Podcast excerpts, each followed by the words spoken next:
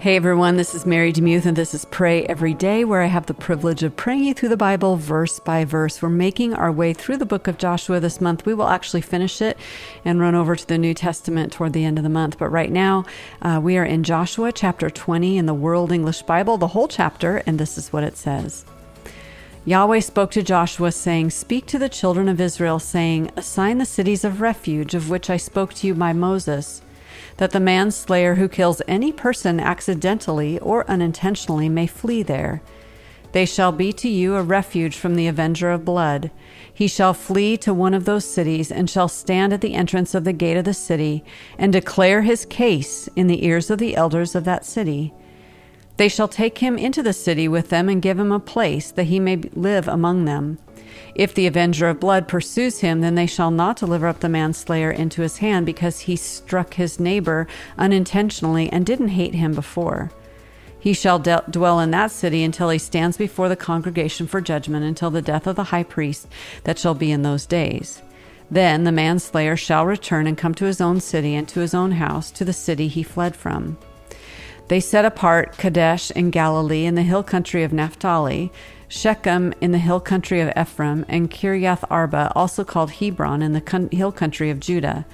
Beyond the Jordan at Jericho eastward, they assigned Bezer in the wilderness in the plain out of the tribe of Reuben, Ramoth and Gilead out of the tribe of Gad, and Golan in Bashan out of the tribe of, of Manasseh. These were the appointed cities for all the children of Israel and for the alien who lives among them, that whoever kills any person unintentionally might flee there and not die by the hand of the avenger of blood until he stands trial before the congregation.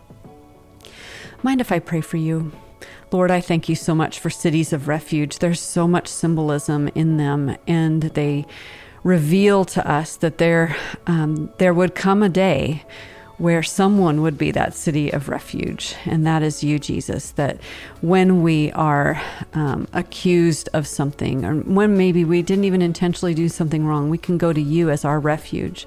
You are our Savior, our forgiver, the one who loves us, the one who sacrificed himself for us.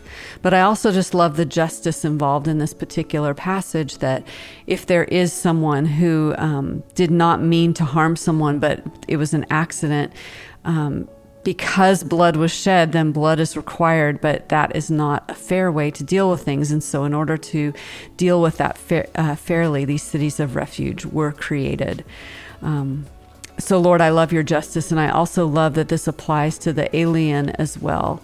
Uh, that you had a heart for not only your own people, but the people outside the Commonwealth of Israel as well. So, in light of that, Lord, I just lift up those um, those issues that we're facing today in our country and countries around the world uh, of people who are um, aliens, who are uh, who are refugees, and Lord, I pray for those who are in refugee camps right now who are suffering, who are struggling, who feel completely stuck. And I pray that there would be Christ followers around the nation and around the world who would um, sponsor and take in and help and uh, foster relationship with those who have no country, who have no place to go. Uh, those refugee camps, in a way, are like cities of refuge, but they are meant to be stopping grounds, um, not uh, staying places. And so, Lord, um, Help us to have a global mindset about people who suffer, that suffer differently from us. And Lord, if there's a ministry that you want us to support, would you just show us that? And Lord, I pray for those also as I think about ju- judicial things and justice. I pray for those who are in prison who are listening to pray every day because I know that there are some out there.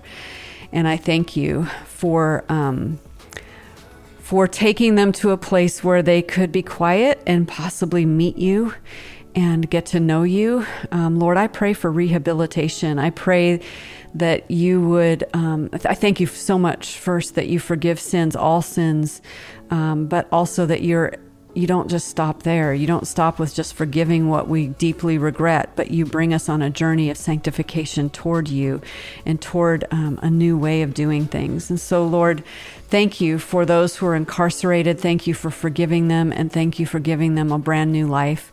I pray um, that you would bring hope in the midst of hopelessness and peace in the in the midst of turmoil. um, in those prison systems, Lord. I pray this in Jesus' name. Amen. Thank you so much for listening to Pray Every Day. Today's podcast is brought to you by Script, Scripture Lullabies, and you can find out about them by going to scripture lullabies.com.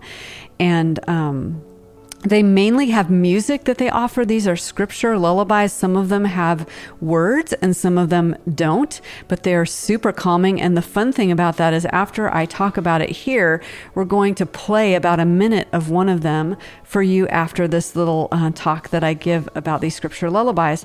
So, also, if you go on scripture lullabies.com, there is a freebie that they have, and they call it Peace Indescribable. If you enter your email, you will uh, gain access to a free three day devotional that includes five songs, so that's really cool.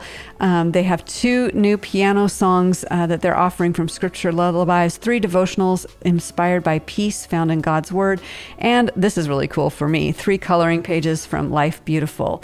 So check out their website. It is amazing. Scripture lullabies.com. And uh, thank you so much for sponsoring Pray Every Day.